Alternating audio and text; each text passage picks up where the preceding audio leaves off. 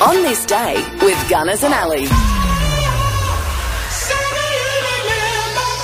It's Thursday, the 14th of December. Let's check out what happened on this day. We lost her earlier this year at the age of 76. English actress and singer Jane Birkin was born on this day in 1946, but she's also known for. Well, her name is behind the Hermes Birkin handbag, inspired by her. The American actress Patty Duke was born today in 1946, lost her at 69 in 2016, but she's been in loads of movies. We don't usually do politicians, but this one was born in Perth 75 years ago. His name is Kim Beazley, and today Kim is 75. Yeah, it makes sense, doesn't it? Doesn't it?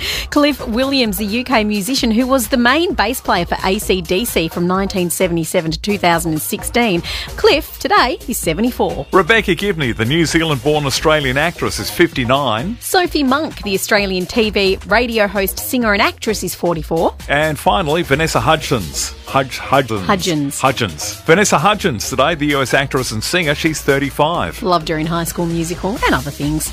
It was on this day in 1861, Prince Albert, the husband of Queen Victoria, passed away at the age of 42. Norwegian explorer Roald Amundsen became the first man to reach the South Pole on this day in 1911. In 1972, Apollo 17 Commander Gene Cernan and lunar module pilot Jack Schmidt walked on the moon. Now, Cernan became the last man to ever walk on the moon's surface. ABBA, the movie, had its world premiere in Australia at Hoyts Regent Cinemas in Sydney on this day in 1977. The first night cricket match was played between Australia and the rest of the world at VFL Park in Melbourne in 1977. Tab Clear was launched by the Coca Cola Company in 1992.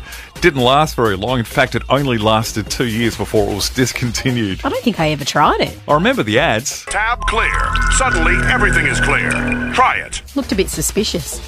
And we lost a legend on this day in 2013. Peter O'Toole, the English actor, died at the age of 81. No prisoners. No prisoners.